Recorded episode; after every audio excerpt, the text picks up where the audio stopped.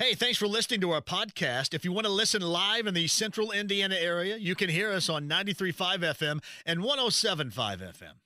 John Glennon covers the Titans for FanNation, so much more. We're going to get in tight to where the Titans are right now, and he joins us via the Andy Moore Automotive Group hotline. You know, I asked this question um, of Colts people, John, the past couple of days. Will this be a stepping stone for that team after that win in Kansas City?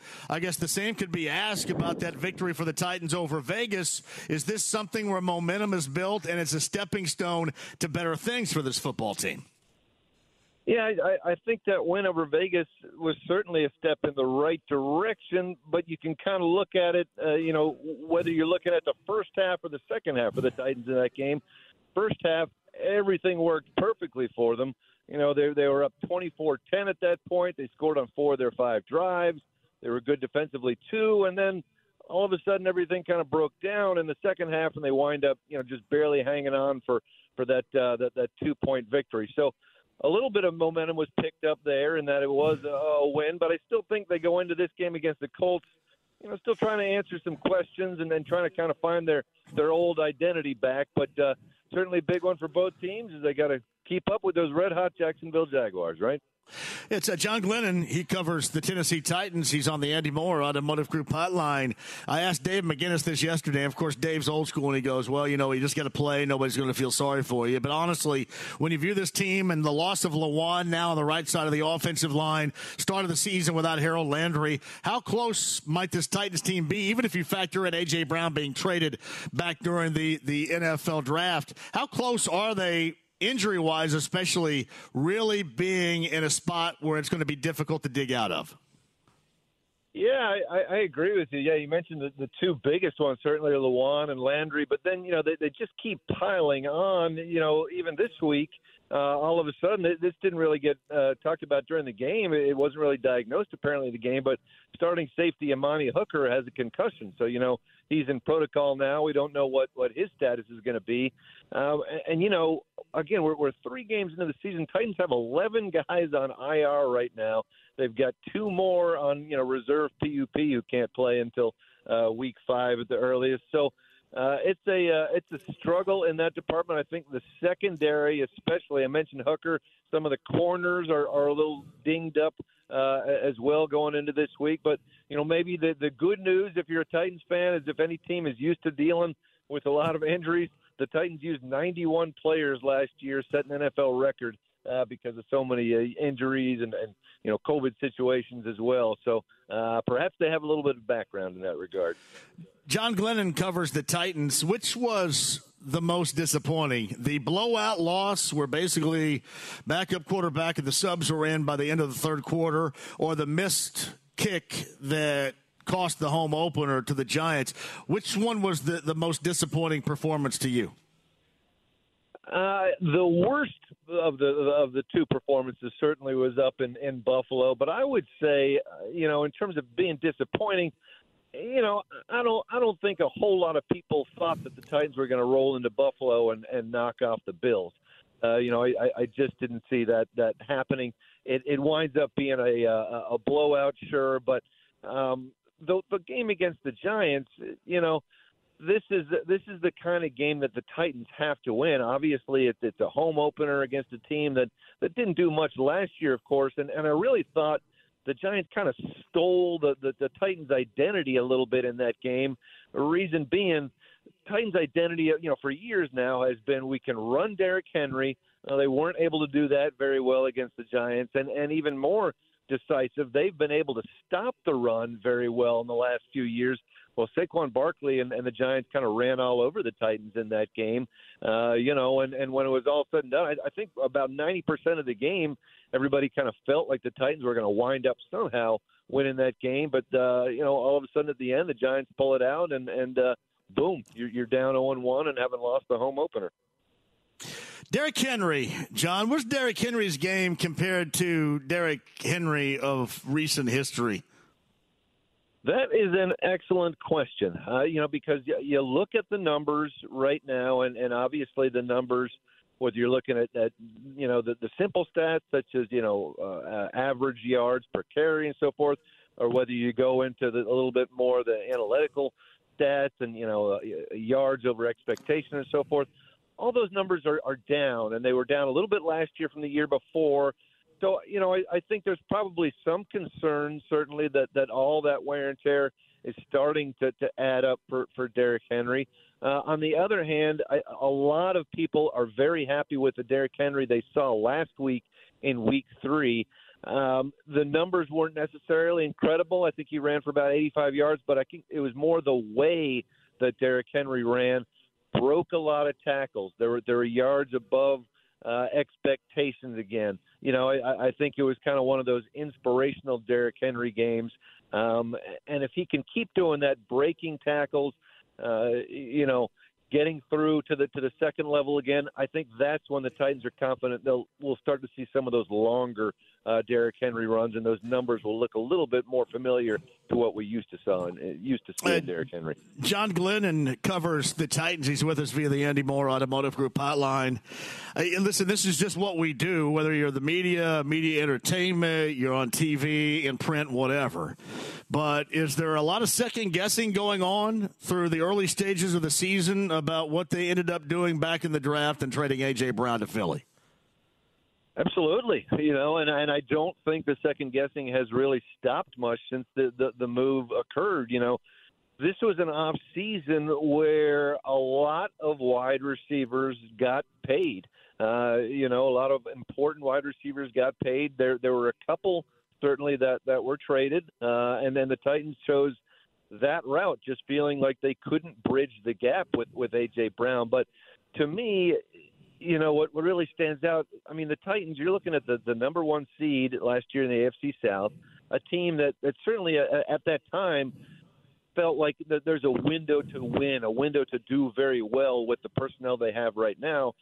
So you know you would think in that kind of situation you would find a way to keep a young talented uh, wide receiver uh, on on board like that. Uh, instead you know when when you looked at the titans as they headed into this season you couldn't get past that move. That that was the biggest single move that happened in the off season, and instead of it being a plus right away, it was a minus. You know, maybe down the road, and with the money that you save, with the draft picks that you you earned, maybe it starts to balance out. But in terms of the right now, and in terms of that window to win, you know, I obviously I think they took a step back. You know, kind of weird about that entire thing. And you, you go to into McLaurin and, and the Commanders bringing him back. Um, they don't look anywhere near anything right now. You know, DK Metcalf getting re-signed in Seattle when clearly they're in a transitional stage. It's kind of weird that the Titans are like right there in the now. You go to the AFC title game two years ago, the one seed last year. You're here and now, and that decision is still a little mind blowing to me. I, I agree with you. You know, and, and it's interesting to me to sort of compare it a little bit to the to the Deebo Samuel situation in San Francisco because right. you know, obviously same same draft and, and two very talented young receivers. And and Deebo Samuel was was also very disgruntled as AJ Brown was because the money wasn't coming fast enough. You know, uh, everybody was getting paid seemingly except for these guys. And, and Deebo Samuel said, "Hey, I, I want to trade. I want out. I'm not happy." Um, and and AJ Brown was clearly not not happy as well. The difference being, I, I think San Francisco took a more patient, long haul approach and said, "Okay, we hear you, but but we're not exactly going to to jump on this. We're going to take our time. We're going to get a deal done." And eventually, Deebo Samuel uh, is still there. Whereas the Titans, you know, I, I think they got a little frustrated with uh, with AJ Brown's you know, kind of demands and, and, and, and the fact that A.J. Brown wasn't happy. And, and I think that was part of the reason, at least, they decided to move on. So, yeah, it uh, it still surprises me. And, and as I say, maybe in the future, you know, when you look at guys like the Titans picked up with these draft picks, starting cornerback Roger McCreary, starting tackle Nicholas Petit Frere, and, and, you know, two other guys as well, maybe eventually you say, boy, that wasn't such a bad trade. But right now, you know, it, it's tough to say that the Titans came out on top there. Hey, John, this is a very silly question. I'll say that at the outset. But yeah, back in the day of the Polian Dungy Manning era, it always seemed every time or at least once out of the two times the Titans and the Colts played, the Titans would sign the week of that matchup a former Colts player. And we always joked it was like they're, they're being debriefed, right?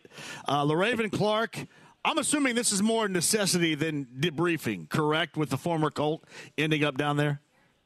I would say so. Yeah, they've had some struggles on the offensive line. You know, obviously losing Lewan and and the Jamarco Jones, another offensive lineman on injured reserve. So probably uh, probably more uh, necessity in that regard. And, and I would say, I guess over the years, it it probably didn't work so well for the Titans trying to get that extra guy too, because we know how one-sided this rivalry was for a very long time. I swear to you, it always seemed that way, didn't it? Though in the week of, the Titans would inevitably add somebody to their practice squad that was a former Colts player. They were they were not picking the right guy, apparently. they were not. What's your outlook remainder of this season. Uh, again, is this is something that they, can they put this back together again, like the six million dollar man, and make a run at it? And obviously, within the AFC South, I mean, everybody is always in play. Or is this kind of a danger zone time considering the injuries surrounding this Titans team?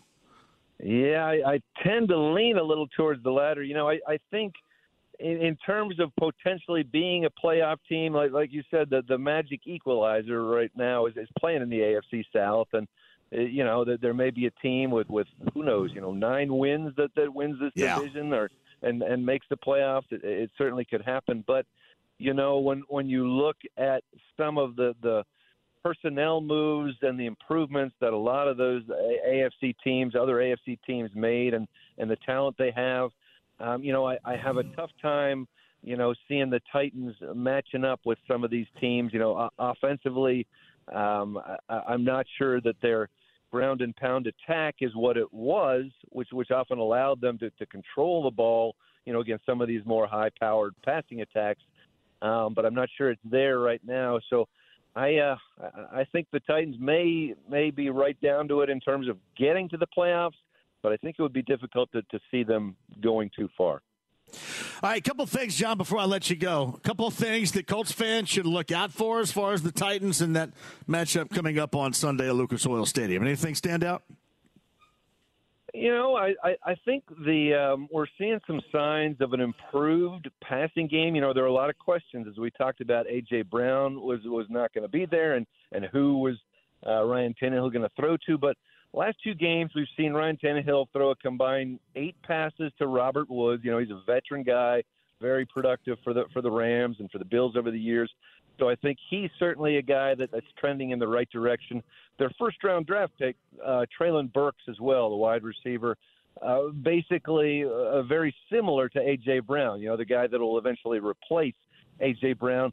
Shown some flashes of, of potential. So he's a guy worth uh, you know, keeping your eye on in, in that regard. Um, defensively, you know, you, you obviously have to uh, to look for Jeffrey Simmons on the defensive line. Is just a just a beast. Um, but Bud Dupree comes back from injury this week, and and especially without Harold Landry in the in the game, they're really going to need some some good edge work from Bud Dupree going against a quarterback who's not very mobile. So look for him to to maybe uh, do some production on Sunday.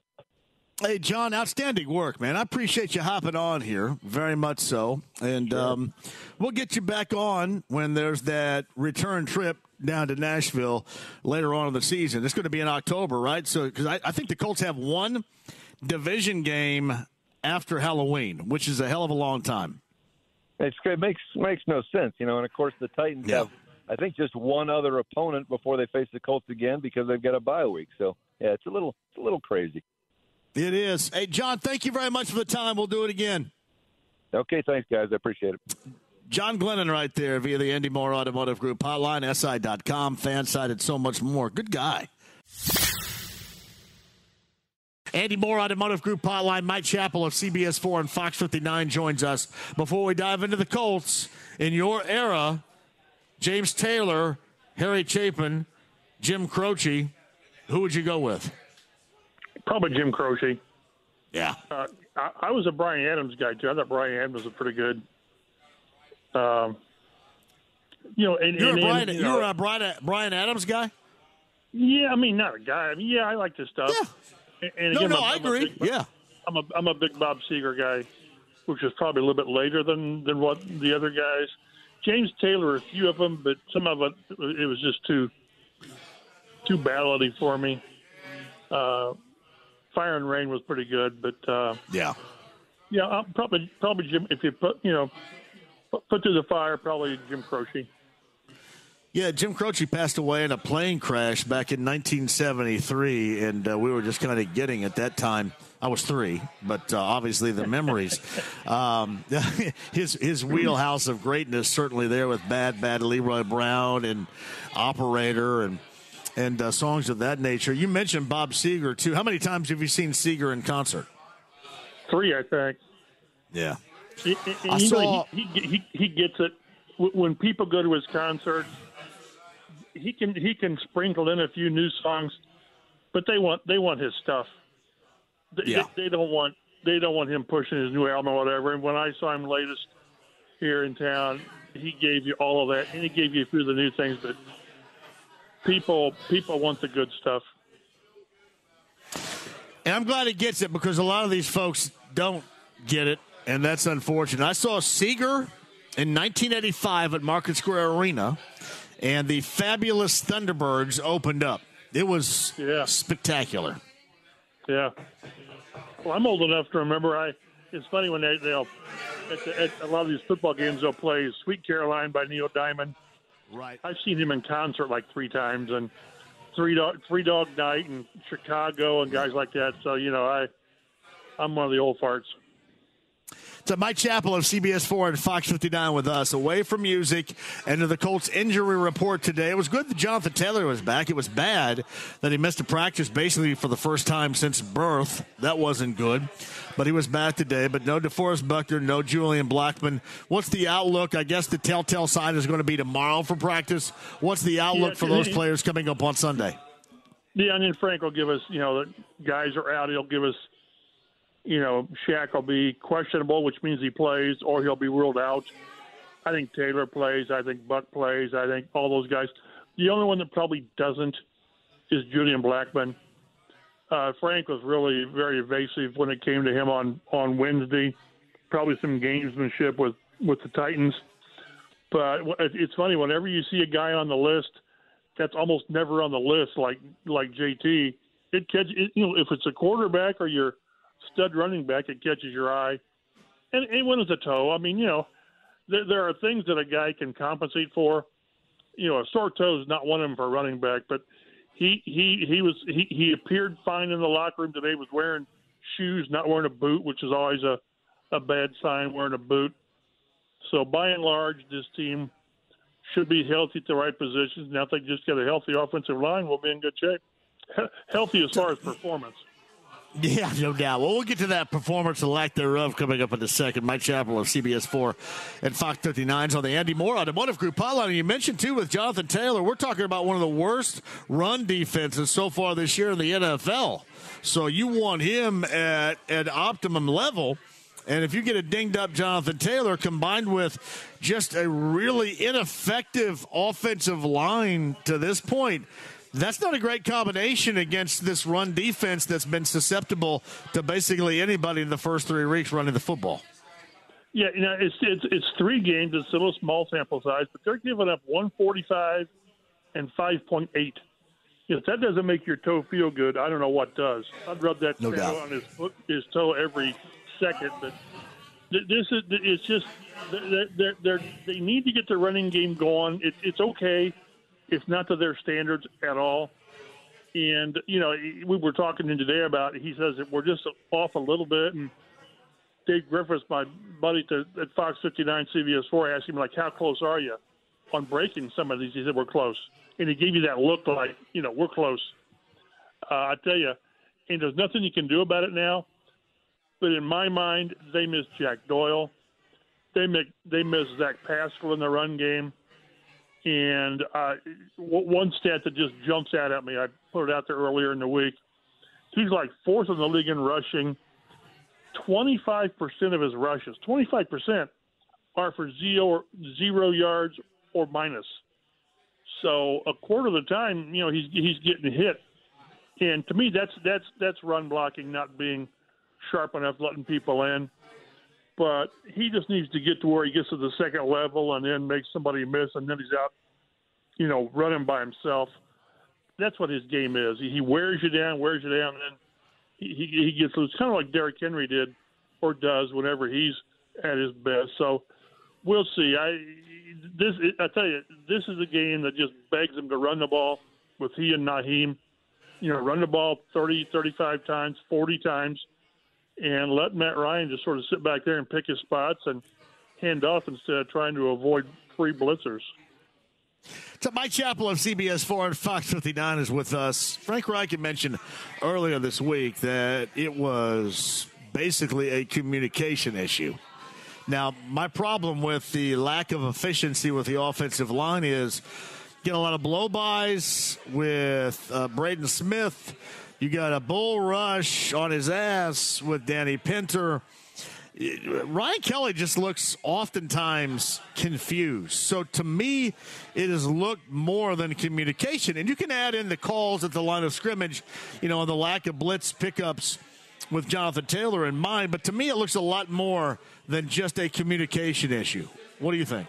Yeah, now I like Kansas City. Now there were two or three times where they just flat got beat one on one. Pinter comes to mind on back to back plays, uh, but you just can't have five or six plays where they just got a free shot on your quarterback. If you remember, it was the first play of the game, and then the first third down of the game. And you know the the one fumble was at fourth and one where the guy comes in and forces a fumble. What's the quarterback supposed to do? So that, that's one where the communication is somebody was supposed to pick that guy up. There was a, a, a blitz at one point again, third quarter, I think it was, where Bolton comes right up the middle, and it, you know Kelly kind of slides to his right and Quenton to his left a little bit, and it leaves a gap there. I, and if you look at it, it sure looks like Jonathan Taylor is supposed to pick that guy up. It just does. And if that's the case, it makes everybody else look bad when, you know, Kelly kind of lets the guy through. Well, he let him through because somebody else was supposed to do it. So, and the one thing that I, I'm not buying is that, you know, this is a new quarterback and they're still trying to get. Now, they, they've been together since the off right. season and training. They've had that should not be to where, you know, you can't get the, the, the the, the adjustment out to your to your center and your guard and your tackle and your tight end. So they've got to get it cleaned up. You go back and watch that game. There are probably six or seven times when the pass protection is great, it's fine, and he he completes and he's throwing the ball down the field to Pittman and Pierce and and Dulin on one. So it, it's there, but boy, if, the quarterback starts feeling pressure, well, when it's there, but when it's not there, then you have problems. And there was one or two plays where I thought he had a chance to make a play, and he's just sort of sensed pressure that, in that instant might not have been there, but they've got to get that fixed. I don't.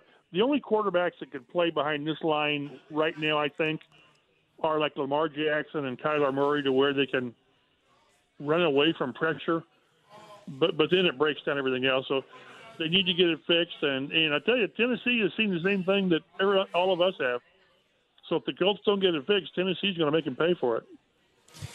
Even beyond that, Mike, if um, this is something they can't fix with communication, as Frank Reich alluded to, this is more than just a breakdown of this weekend or later on in the season. I mean, oh, this great. is a, a, a, fundamental and a foundational breakdown for this team moving forward. That's just you, you can't have it. I mean, th- this is well, a have to. Know, they have to get that fixed.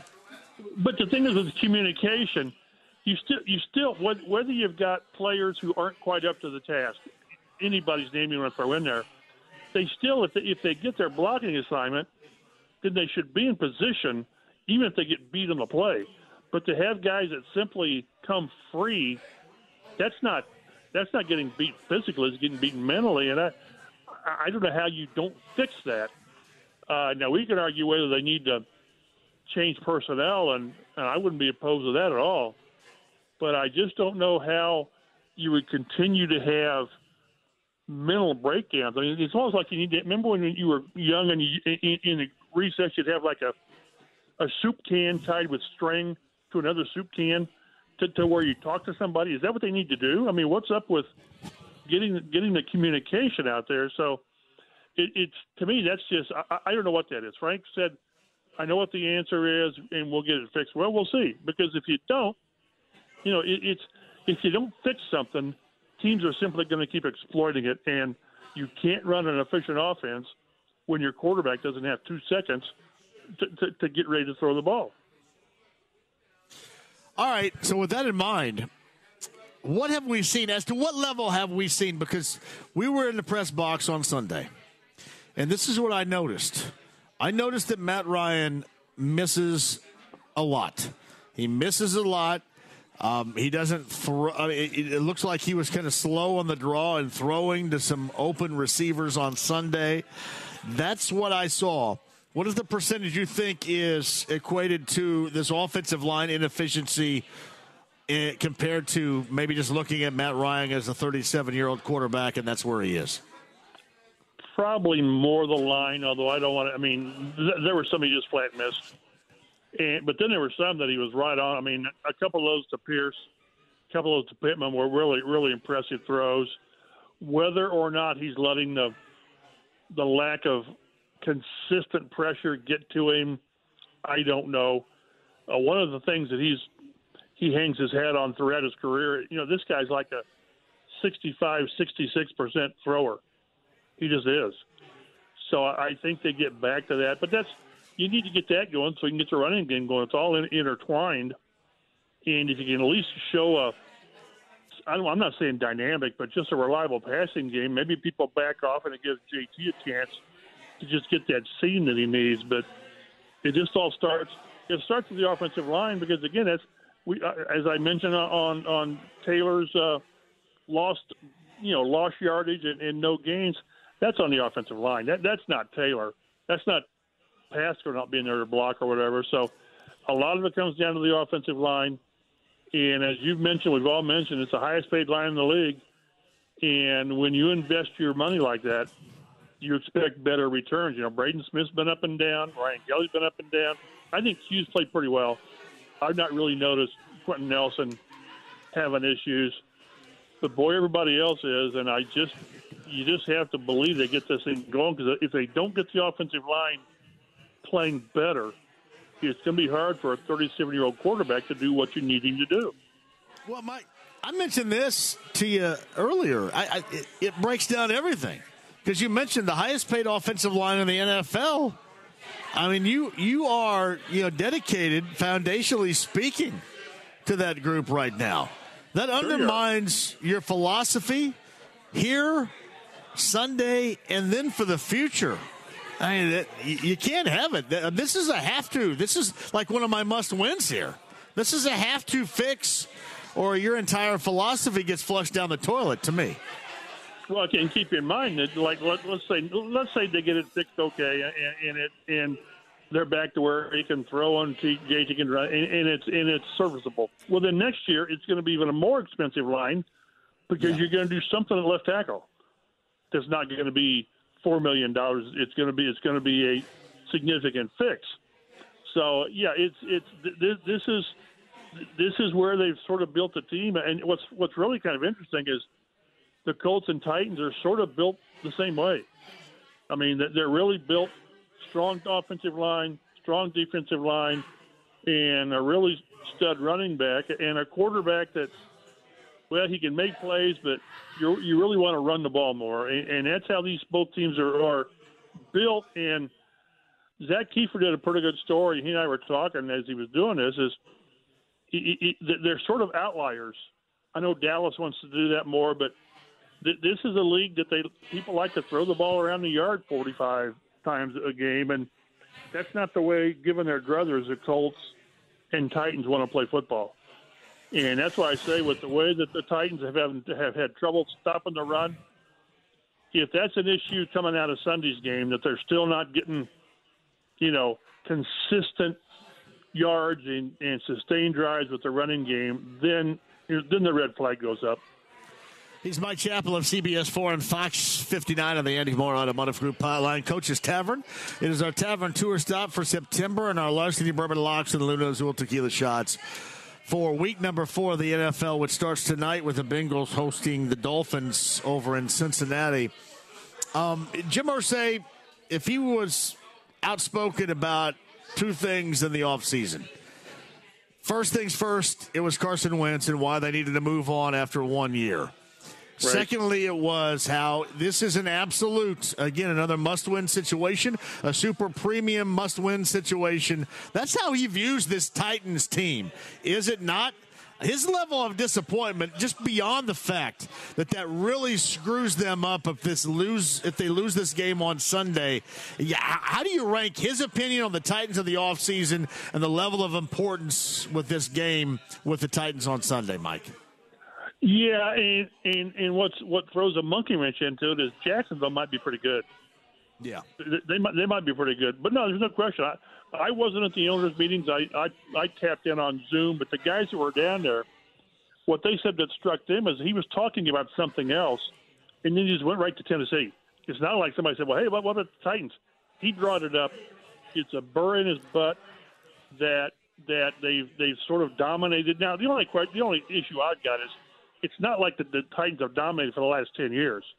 It's been like the last two years. They've won four of the last five. But that that's what that's it, it's most recent. They won the last two division titles. You know, the Titans are 10 and 2 in the division the last two years. And the Colts, remember when the Colts won that 17 straight in the division? They're like 500 since then. So that just, you just can't you can't that makes it makes it hard everywhere else if you can't take care of your division, which during that time has not been a real strong division. So, you know, they, have had trouble with, with, Tennessee, and we know what they've done to Jacksonville. Uh, how, how PO do you think the owner was after that Jacksonville game, the 24 nothing game in Jacksonville? I bet, I bet he was livid.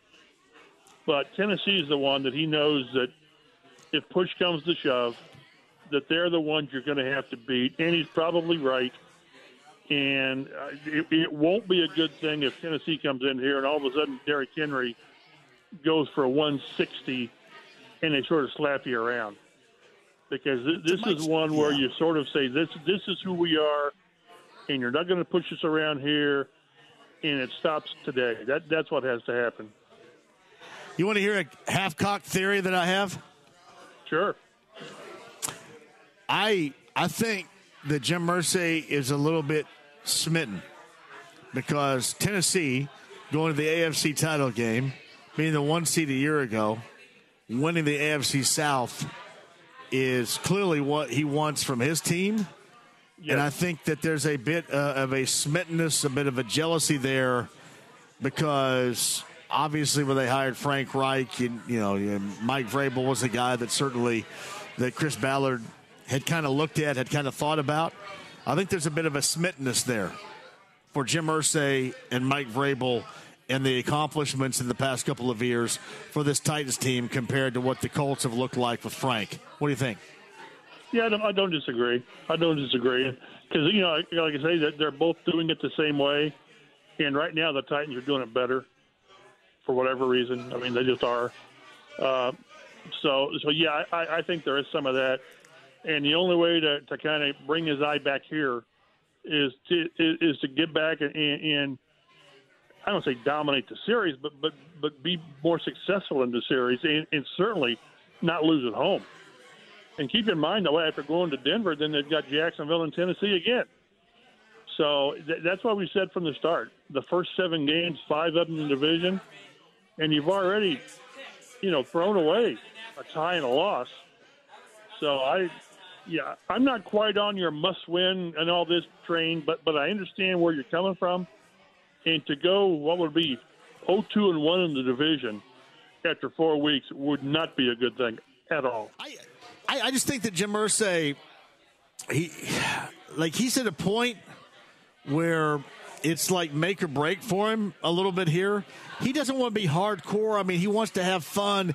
He wants to go to Farm Aid, you know, in, you know, in a couple hours, and you right. know, get a video with Willie Nelson and hang out with Mellencamp or bring Mellencamp and Gorman back. You know, on Saturday night before that game against Kansas City, I think he wants to do all that while his team wins. And this is still the most important aspect of what is going on here is this team and the results of this team. And I just kind of think you look at what Tennessee has done compared to what the Colts have done, and that is a reminder that this Colts team is still obviously underachieved, regardless of the circumstances of quarterback. Underachieved at this point. And I think that's not only with the fan base, but I think that's with, with the owner as well. That's just my theory. It could be, again, half cocked, but that's my theory.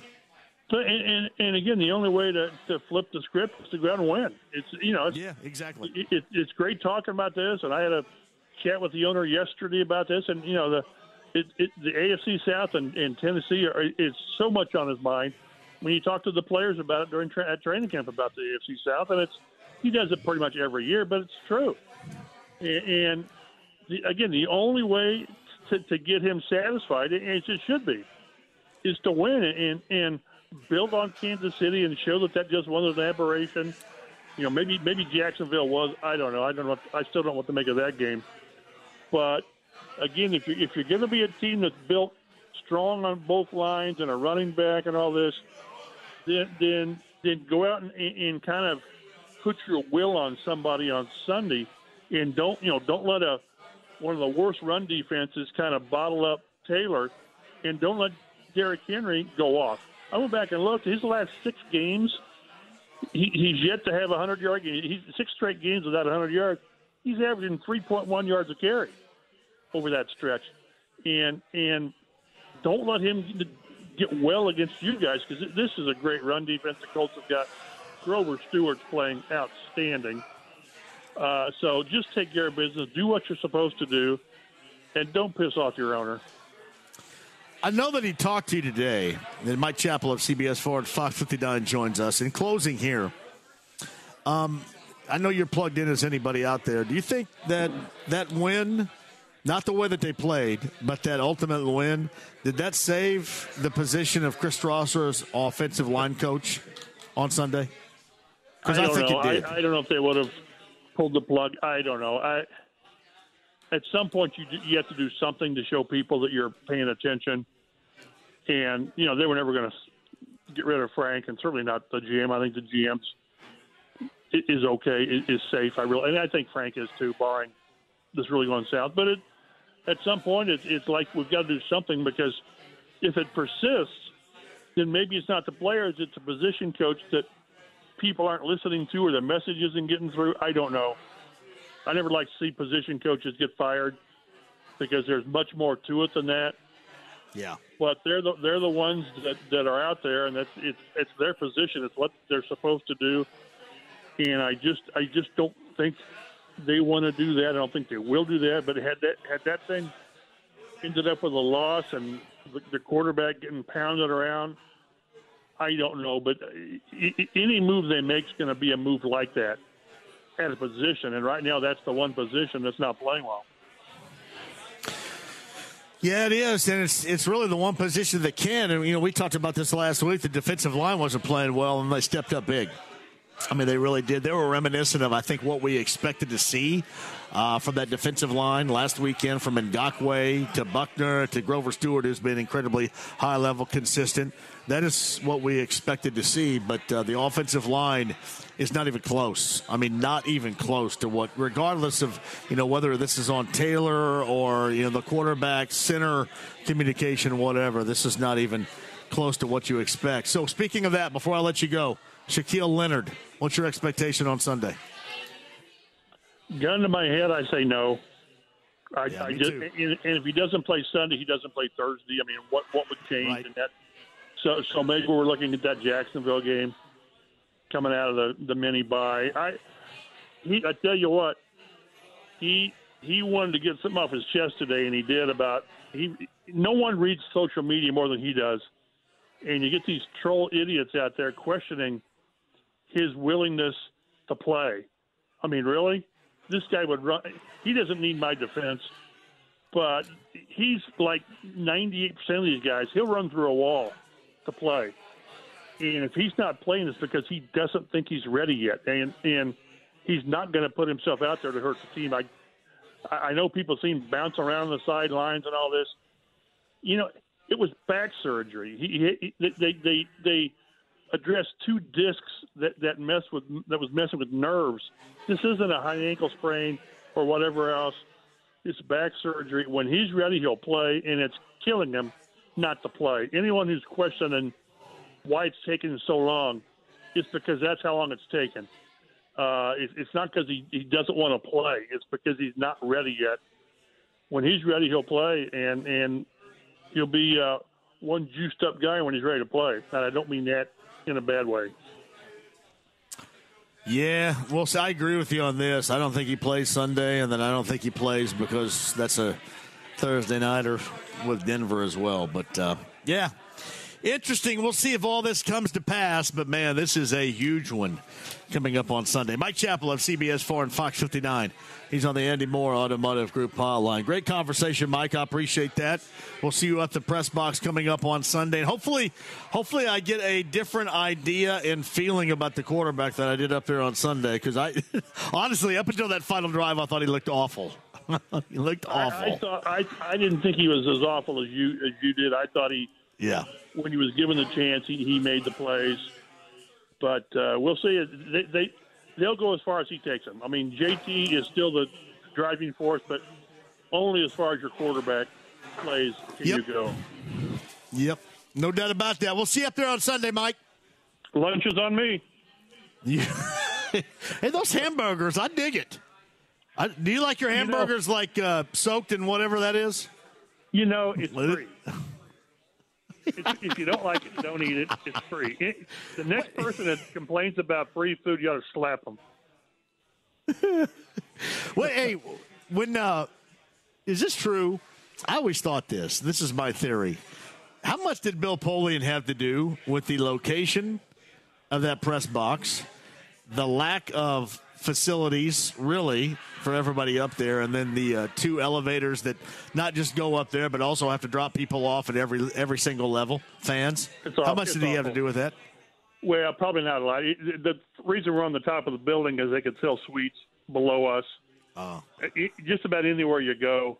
I think Tennessee's still really nice, but so many places you're at the top of the building. But yeah, I don't think he had that much power here. I don't think so. I don't but uh, know, man. I don't know. I think we're up there in that glass encased mausoleum for a reason, right there. so you, I you do. he said, "Is this is this as high as we can get him? Can't we go even higher?" I think he said we're going to put these because listen, we, we we all we were together when they were at the RCA Dome, and there were some moments there. Whether you're talking about that playoff game with Kansas City and the Colts, when Cris Collinsworth was going over the Manning offensive calls, and he absolutely blew a gasket in front of us all right there. Yeah. I, and and the fact that the fans were right there, I just. I mean, we can, you can't hear anything up there right now, really, because they play music with so much bass in it. It sounds like that somebody has a real big time bass speaker system in the back of their 75 Pinto and then Like somebody driving past my house so here on 9th Street, and my house, you know, vibrates from, from the bass. But, uh, Yes, I do. I think I think that Bill had a great. And I also think they screwed up with the sun because the sun is on them on the home team for those one o'clock starts. about- I thought you were talking about, talking about Chris Polian. Well, yeah, the sun. Yeah, well, Tony Hugo. That's all. That's all that anybody needed, I think, right there was Tony Hugo, and then it was all done, right? I so, know. Yep. anyway, all right, buddy, I appreciate you. Later. It's on Mike Chappell, CBS Four, Fox Fifty Nine. Andy Moore Automotive Group hotline getting ready to start. Actually, already started practice wise. Another Pacer season, and uh, friend of this show. We love having him on any time of the year, but certainly at the start of the year. And this particular year, guard TJ McConnell is with us. TJ, thank you very much for joining us. How are you? First off, thanks for having me. I'm doing well. How are you? You are a fan favorite around here. So no matter what time of year we're talking about, football season, basketball season, baseball season, people pretty geeked to have you on, man. Always. I appreciate it, and just love being on. So thank you. I um am curious, how's the start of this season feel in camp and getting underway next week in preseason games? How does it feel for you compared to those seasons of the past? It, it obviously feels different. You know, I feel like when when I got here, um, this is going on my fourth year. We had a, a, a veteran group every every year since I've been here, and kind of to look out in the gym and see the youth that we have here. Um, it's different, but I, I feel really good about it. We have we've got a great group of guys that is given 110 percent. They're good people, and you know, there's a lot of talent here. I'm very excited with the group that we have. TJ McConnell, the Pacers on the Andy Moore Automotive Group hotline. Are, are, the guys leaning on you? I'm assuming that you're, you know, one of the veterans certainly in that room there. Are they leaning on you for guidance and leadership at this point?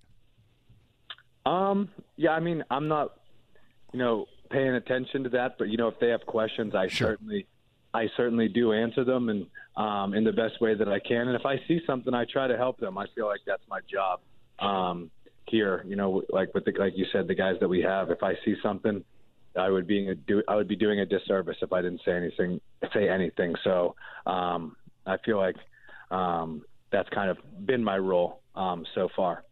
I'm kind of curious. I mean, you're a veteran guy. Uh, you've been a part of good teams before. You're an established player in the NBA. This is, I guess, I would call this uh, a soft reboot, if you, whatever the case, whatever you want to describe it. Are you cool with the pass? Uh, I should say, with the path they're doing right now, as far as where they're starting, you being a, a veteran player and all. Um, I, I love it. Like I said, I, I love it here. I love playing here.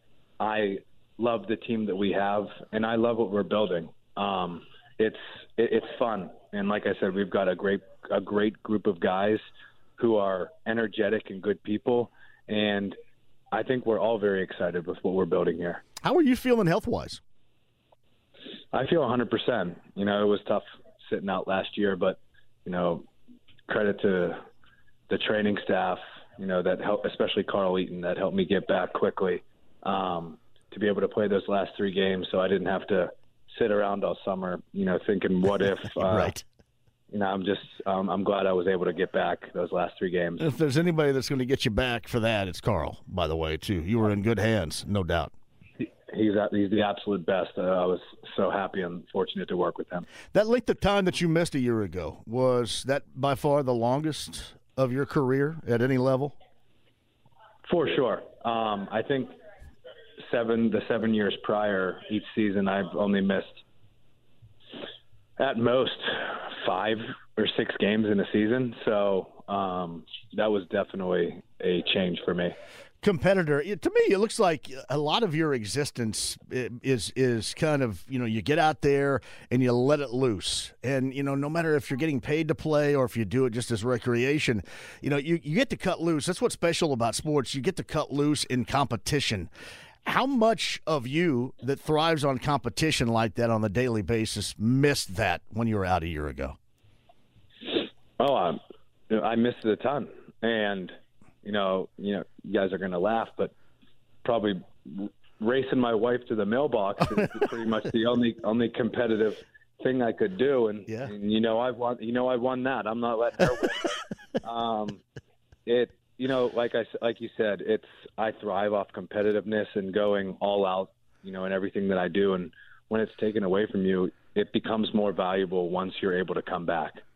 It um even at a, a lower, older level, much lower and much older level with me, it becomes a part of you. I mean, it's addictive. I mean, it really is, but it's in a in a good way too because it drives you. And, and just assuming when that's not there, that's that's a pretty large void, pretty large gap in your daily routine. Oh, 100%. Uh, you know, and when it is taken away from you, um, you know, so abruptly, you, you just, you hit a wall where you don't know what to do with, with the free time and you're so routine oriented. So it, it was, it was a, a weird transition, but also I, I was able to see the game at a different, and from a different perspective. And I think it helped me out, you know, from seeing it from the coach's point of view, whether we're given effort and executing, and you know, just being able to tell the guys what I see, you know, while I'm watching. So TJ McConnell, the Pacers, with us on the Andy Moore Automotive Group hotline. Did you have any inspiration further down the road to be a coach? And did that time off, you know, kind of talking about what you saw and how you were relaying that information to others, did that kind of pique your interest on what might be well further down the road for you, coaching wise? Yeah, I haven't I haven't really crossed that bridge yet. Um, I certainly thought about it with the time off and and seeing it from from that lens and and kind of you know getting a, a small taste of what it was like being a coach because um, I, I that's what I felt like from not being able to play. But I, I haven't really thought about that yet. I, I obviously have interest, but you know, I'm not sure. I'm just kind of focused on this year and this team Sure. and cross that bridge when I have to. Is there anything in, in closing that chapter here of you being out? Was there anything that you saw that was kind of, oh, wow? I mean, you've been down the path a thousand times in basketball at every level. Was there anything that you saw, again, through that lens that you're talking about here that was kind of an, oh, wow, basketball moment for you? Anything strike you like that? I feel like you know this is going to sound really weird, but um, it's because of I, I'm so locked in, you know, d- throughout the year that when you take a step back and you're you're just you're watching the game, you're not locked in uh, playing it. You you don't really realize how how talented a lot of these guys are, and because you, I mean, it's just your job and when I when I was sitting down, it, I just would watch the game and watch how fast the game is and how great the players are. You know, it really just stuck out to me when I when I wasn't locked in as a player and then saw it from a different lens. I, I would assume because you have the ball in your hand all the time. You're, you're on the dribble looking for folks. And I I know that you have a great eyeball to find folks off the ball and such. But did you find yourself often sitting over there kind of not trying not to watch the ball, but watch what's going on off the ball? Yeah, I mean, I was I was trying to, to help our team and, and communicate and and and and like I said, help help us in any way that I can. But you know, I, I would be lying to you if I said I wasn't paying attention to, you know, seeing what the superstars are doing and Right. and and you know how great of players they are. So TJ McConnell with us. Uh, Tyrese Halliburton is a young player, one of those young talented players that you referenced a little bit earlier. His skill set, what's been the biggest impression for you from what you've seen from your teammate? he's just flat out special. Um, I'm not going to sugarcoat it. His his vision, his shooting ability, his ability to get to the paint and get fouled, um, his knack for getting steals on defense. This guy's going to have a long, long career in the NBA, and he's going to be playing at a high, high level um, for a very long time. And very fortunate to call him a friend and a teammate. TJ McConnell's with us. What's been your impression so far? Uh, He went to Arizona, much like you did as well. But the uh, the first round pick was Bennedict Mathurin over the summer. What's been your early impression on the rookie? he is well beyond his years. I mean, he's mature, um, and he has a hunger to get better every day. Um, he's he has so much, so much potential, and he like like I said about Tyrese, he's going to be playing at a high level for a long time in this league. You just see his work ethic and his his hunger to improve and and, and be coachable. You know, he wants to be coached, and and that's something that you that you just love to see in a young guy. Is that um? I, always consider you know I think most people do as well. TJ, watching you play. I mean, you, you compete at the highest level, and there, there's a there's a difference between playing hard. I mean, all you guys play hard. I mean, but there's a difference between that and competing. Do these guys through that lens you were talking about earlier? Do they have that high level of competition, much like you desire out of yourself? Yeah, I mean, I, that's why I'm so excited about this group, and and you know, everyone here is, has a hunger and a competitive edge about them that it's it's contagious. You know, it it, it spreads to everyone, in the and the the practices we've had are high level and highly competitive, and it's been really fun. So I'm excited and anxious to see more of it. TJ McConnell is with us. All right, races to the mailbox. Anything else that you did while you were out, just to try to spark a little bit of competition? Anything you learned? Mm-hmm. Anything you did? Anything inspire you? No, I- I mean I I always try to look at things as a positive and you know that time off I was able to spend a ton of time with my wife and and 1-year-old son um that I wouldn't get if I was playing. So it was truly incredible to be able to spend that time with them and and and bond and and just you know and have a good time and and I loved every minute of it. Let me tell you this: you're not at that point yet, but I completely get what you're talking about because I, I've been lucky to do this in the afternoons for you know the better part of 17 years. I mean, I've taken my kids to school every day. Um, every day, you know, from the time that they start school to one's 16 and one's 12 right now. And man, you, you never think you get the opportunity. And, and un, you know, unfortunately for some folks, they go nine to five and they don't have the opportunity to do that. But when you get that, you know, that kind of look at what exactly you're missing, it does make that time extra special. No, it really, um, and and it, I'm not saying that, you know, it's a good thing that I was hurt. Not no, someone getting injured is um, is horrible, and but the the time that I was able to spend with my little guy and and uh, my wife, it was. You know, I, I wouldn't take it back for anything. Nah, no, no, no. It's it's it's awesome, man, and it'll get even better when you get those moments here, even even further down the road. TJ McConnell's with us. Are you a football fan? I am. Uh, what's your team? Yes, I am. I'm from Pittsburgh. So Yeah, Pittsburgh I figured. Steelers. I thought about that a little bit earlier. I was just going to let you answer, but I, I, I figured as as such. So you watch a lot of football? Yeah, I do. Um, you know, growing up a Steeler fan and you know all the history there, um, kind of just grew up watching football. Um, you know, it's it was it's it's a religion to some people back in Pittsburgh. Yeah. So it's it's uh, a close knit fan base for sure. All right. You, you mentioned you know the injury last year. Was it equally as weird to see the Cincinnati Bengals out of the AFC North in the Super Bowl as a Steeler fan? Wh- wh- Which one was more awkward? You not playing or seeing that taking place last February? You know, I don't I don't want to throw shots at Bengals fans or the Bengals organization, but I'm sure we weren't the only fan base to find that weird of them being in the Super Bowl. Hey, let me tell you something else. Tyrese hit the uh, the anvil before Colts games. They do that, and Tyrese hit it on on Sunday. There may be a little bit of inspiration in that because that was a game the Colts absolutely needed and got it against one of the better teams in the NFL. So I I've been trying to see if somebody else from the Pacers maybe should get over there on Sunday if you guys don't have something going on and pan that anvil because they got a big one with against Tennessee. Yeah, I uh, I was actually right behind Tyrese. You know what? You were, uh, weren't you? Now that I yes, you were Yeah. there. It was a great experience to to be a part of. They need to ask you guys back. Have they asked you back yet, to your knowledge? No, I'm, I haven't. I haven't heard anything. Go with a you know, streak. Tyrese, you gotta you gotta go until they drop a game. You let me tell you this: you cannot go to sleep on a streak, man. You know this.